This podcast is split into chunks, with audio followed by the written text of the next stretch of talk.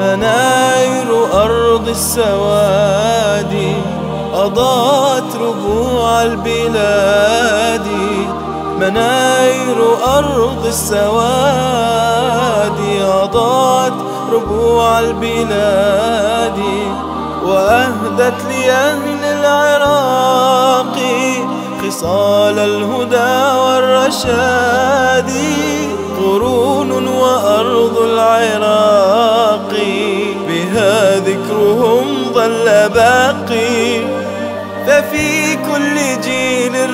رجال وفي كل سهل ووادي منائر أرض السواد.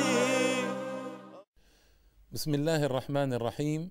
الحمد لله رب العالمين. وصلوات ربي وسلامه على المبعوث رحمة للعالمين سيدنا محمد وآله وصحبه أجمعين. أما بعد الإخوة والأخوات السلام عليكم ورحمة الله تعالى وبركاته. وأهلا وسهلا ومرحبا بكم في فاتحة هذه الحلقات التي أذكر فيها إن شاء الله تعالى تراجم عراقية شخصيات عراقية سعد بها أرض العراق ويفتخر بها أهل العراق ويشرف بها أهل العراق. وهذه الشخصيات أبتدئ من عصر الصحابة رضوان الله تعالى عليهم جميعا. ثم آتي على شخصيات من عصر التابعين وتابعيهم وهكذا هلم جرا إلى يوم الناس هذا إن شاء الله تعالى. وقضية الشخصيات والسير والتراجم نحن للأسف الشديد لم نوفي حقها إلى يوم الناس هذا أيضا. فإن الغرب والشرق يتمنون لو أن عندهم عشر معشار ما عندنا من رجال عظماء من رجال كانوا قادة وسادة وكانوا نجوما في سماء الأمة. من رجال ضحوا وأعطوا وبرزوا في كل مجالات الحياة تقريبا. فما للأمم من حولنا عشر معشار ما لنا من هذه الكنوز الهائلة من هذه التراجم الكثيرة. والمشكلة كل المشكلة أن أجيالنا اليوم لا تكاد تعرف شخصياتها العظيمة لا تكاد تسمع بأسمائه. ولو أن وجد منهم من يسمع بأسمائها بأسماء تلك الشخصيات لكنه لا يعرف كيف عاشت ومتى عاشت وما هو صنيعها كيف كانت تضحياتها كيف كان بذلها.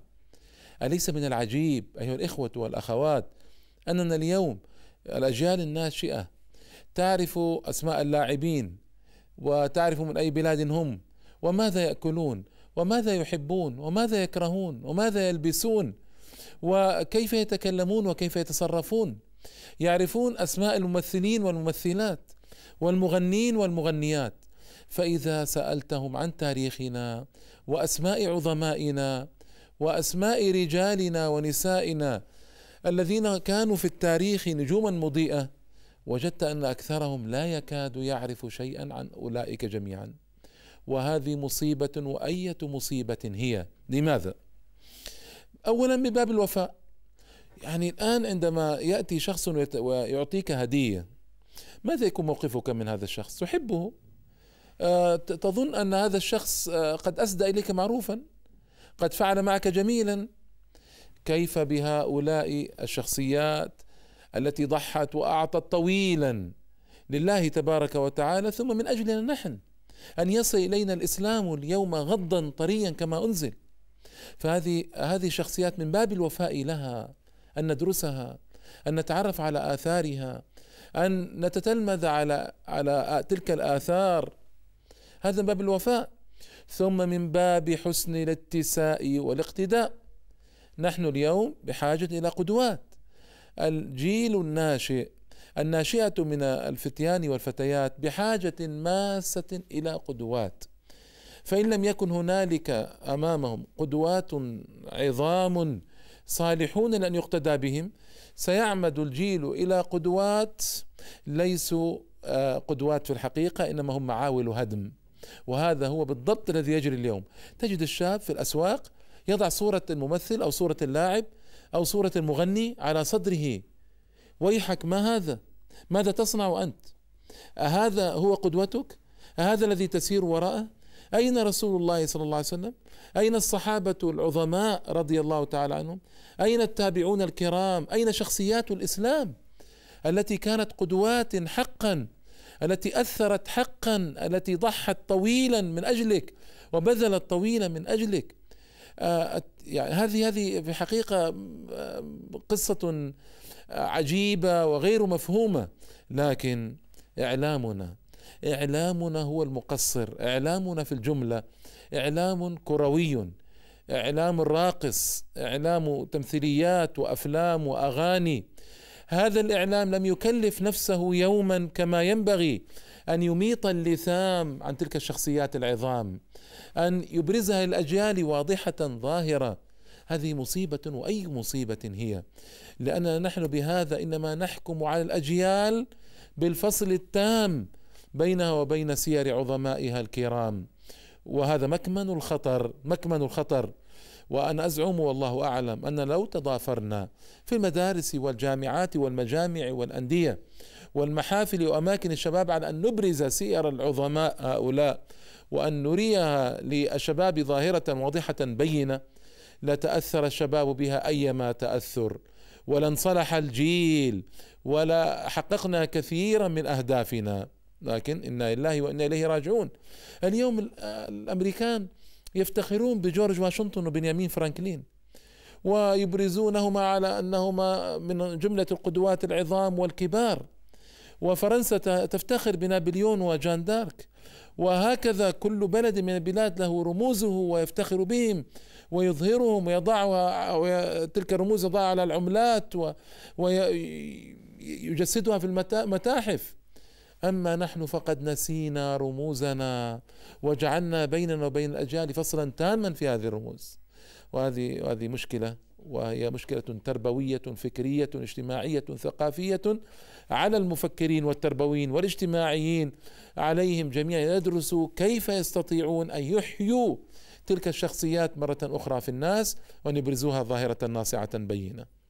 وسأبدأ بأعظم الأمة وأجلها وأحسنها على الإطلاق صحابة رسول الله صلوات ربي وسلامه عليهم. عليه ورضي الله تعالى عنهم أجمعين. أولئك النجوم أولئك القدوات الأجلة العظماء الذين لم يتكرروا في تاريخ البشرية ولا أقول تاريخ الإسلام. هذا تاريخ البشرية معروض أمامنا. من آدم صلوات ربي وسلامه عليه إلى يوم الناس هذا. بالله عليكم قولوا لي هل وجدت طبقة كطبقة الصحابة رضي الله تعالى عنهم؟ هل هنالك بشر كانوا كالصحابة رضي الله عنهم؟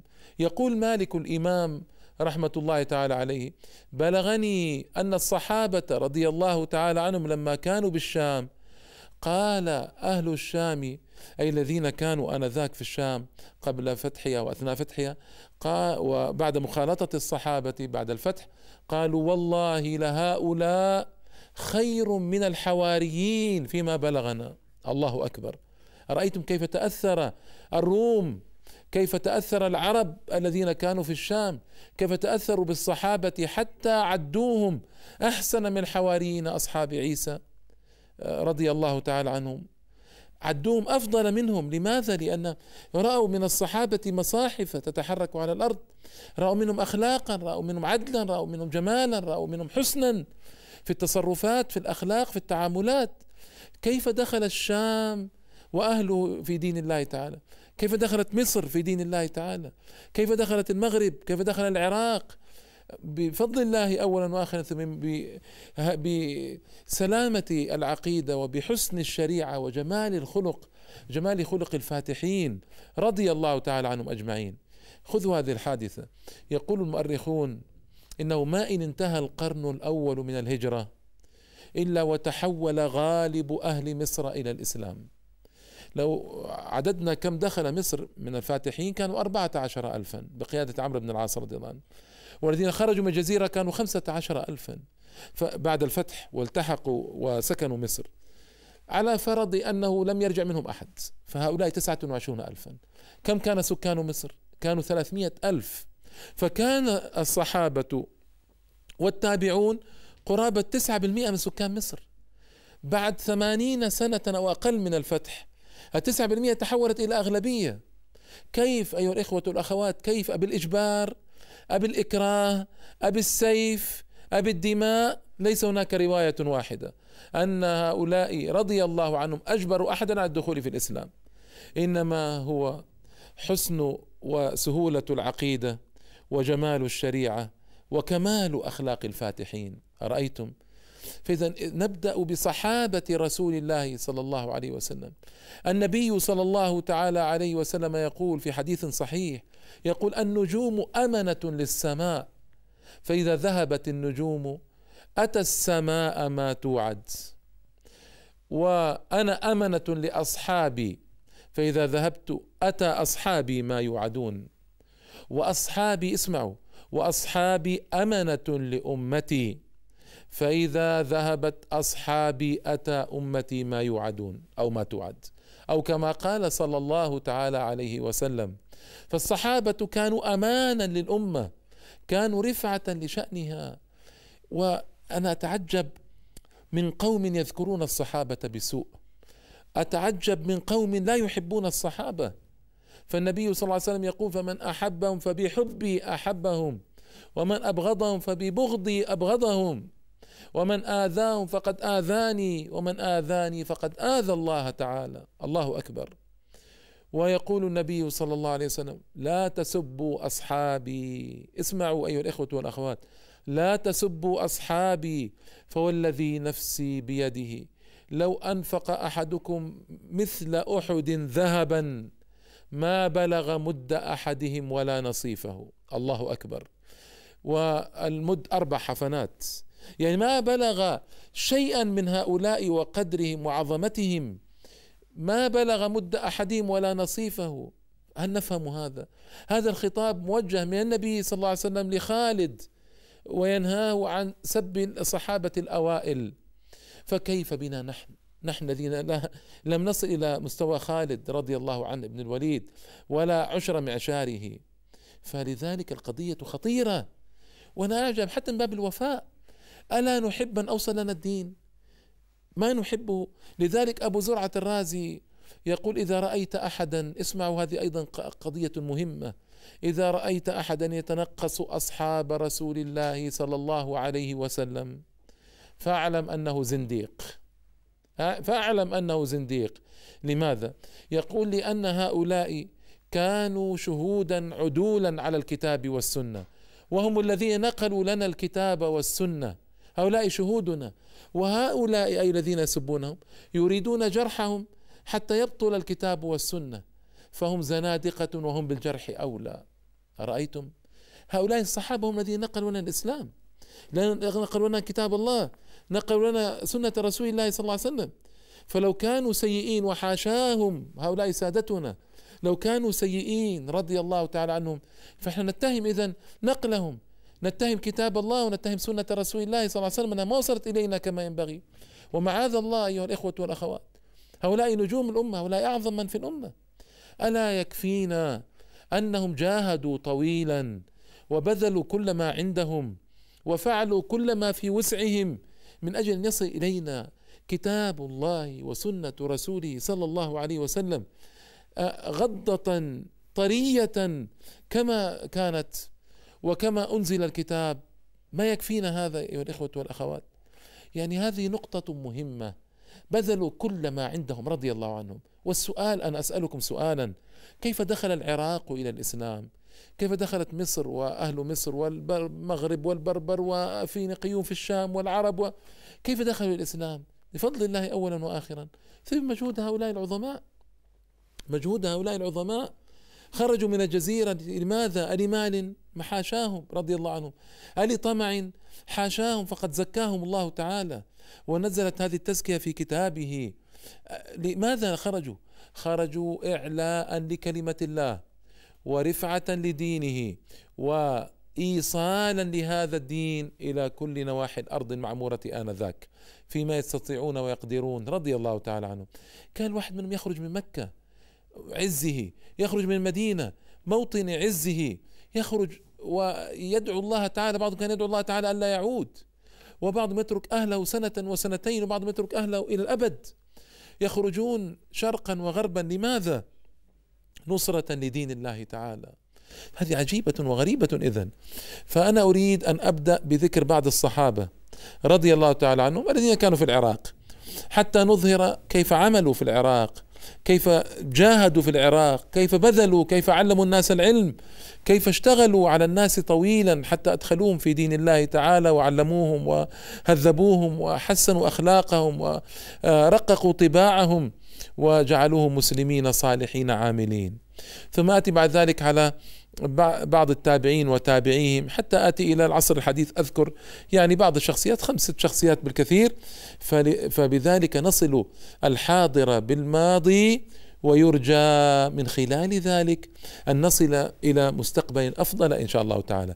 ليس الغرض من هذه الحلقات قص القصص فقط وإن كانت القصص مهمة في التربية وفي ذكر الأمثال، وليس الغرض من هذه الحلقات أن أن نملأ وقت الفراغ فقط وإن كان ملء وقت الفراغ بهذا وعبادة إن شاء الله تعالى.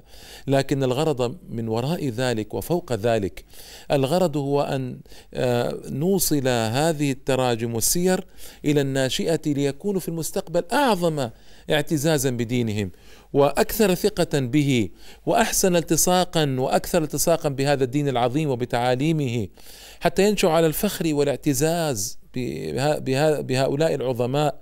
حتى يكونوا هم القدوات في نظرهم حقا حتى يكونوا هم العظماء حقا. فيغترفون من معين سيرتهم فترق طباعهم ويقوى إيمانهم وتعظم عقيدتهم ويشتد جهادهم وعملهم في سبيل الله تعالى. فنحصل على المطلوب الموعود من نصرة هذه الأمة. اليوم نحن بحاجة لإعادة أمة الإسلام إلى سدة الريادة من جديد وإلى العزة من جديد. كيف نعيدها بالكلام؟ لا إنما هو بتربية الناشئة على العز والفخر والعمل والجهاد المتواصل بجميع أنواع الجهاد حتى نعود مرة أخرى إلى ما كنا عليه وأفضل إن شاء الله تعالى. ونحن موعودون بذلك وسيأتي هذا اليوم. لكن لابد لنا أن نعمل. لابد لنا أن نقدم وأزعم والله أعلم أن تربية الأجيال والناشئة على حب الصحابة وحب العظماء من تابعيهم وتابعي تابعيهم إلى يوم الناس هذا وتوقيرهم والإغتراف من سيرهم والإقتداء والاتساء بهم أزعم والله أعلم أنه سيكون له أثر كبير وكبير جدا في العلو والتقدم والرفعة المطلوبة إن شاء الله تعالى.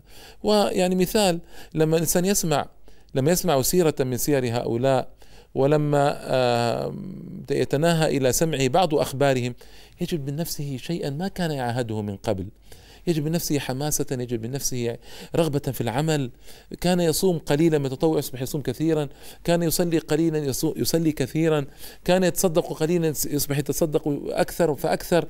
كانت أهدافه قليلة تعظم أهدافه وتصح وترتقي. كان عمله قليلا يعظم عمله. هذه طبيعة المرء. هو دائما بحاجة إلى قدوة. لذلك كان عرض هؤلاء القدوات على الشباب والشابات. في المدارس والمعاهد والكليات والجامعات من أولى الأولويات ومن أهم المهمات. والإعلام وأنا أحمد لهذه القناة هذا التوجه. أحمد لهذه القناة هذا التوجه لأنه من أهم التوجهات وأحسنها فعلا في النفوس في نفوس الناشئة. أن نعرض عليهم ماذا صنع أسلافكم. ماذا عملوا؟ والشخصيات موجهة إلى هي شخصيات عراقية عاشت في العراق افتخر بها العراق شرف بها العراق طويلا. آه، آه، كثير منهم مات على أرض العراق كما سيأتي إن شاء الله تعالى. والعراق اليوم يمر بمحنة هائلة ومحنة كبيرة. من المطلوب بقوة أن نساعده على الخروج من محنته هذه أن نربي الجيل الجديد على الثقة بالإسلام والمسلمين والاعتزاز بالتاريخ الإسلامي حتى يتجاوزوا محنتهم لأن الأعداء يريدون من هذا الذي يصنعونه في العراق أن يحطموا ثقة المسلمين بالإسلام أن يفصلوا بينهم وبين إسلامهم ودينهم. لذلك هذه الحلقات موجهة خصوصا للعراقيين وعموما للأمة الإسلامية حتى وخصوصا لإخواننا وأخواتنا من العراق حتى تعود إليهم الثقة من جديد حتى يحصل لهم إن شاء الله تعالى الطمأنينة والعزة والفخر بهذا الدين حتى يعلموا أنه لا مخلص لهم ولا منقذ إلا الإسلام الصحيح. إلا الإسلام الصحيح. فعودة مرة أخرى إلى هذا الدين ومزيدا من الاستمساك به ومزيدا من عض النواجذ عليه كتابا وسنة وعملا لسلف الأمة وأيضا اخذا بسير القدوات العظماء وتعرفا على أعمالهم وتنقيبا في آه، تاريخهم. أزعم أن هذا كله إن شاء الله تعالى سيعود على الأمة بالنفع العظيم والنفع الكبير. وسأبدأ إن شاء الله تعالى من الحلقة القادمة بذكر الصحابة وأصدرها بذكر من أدخل النور وأدخل الإسلام وكان القائد الأول في العراق سعد بن أبي وقاص رضي الله تعالى عنه وأرضاه. وإلى اللقاء أيها الإخوة والأخوات في الحلقة القادمة إن شاء الله تعالى. والسلام عليكم ورحمة الله تعالى وبركاته. مناير أرض السواد أضاءت ربوع البلاد مناير أرض السواد أضاءت ربوع البلاد وأهدت لأهل العراق خصال الهدى والرشاد.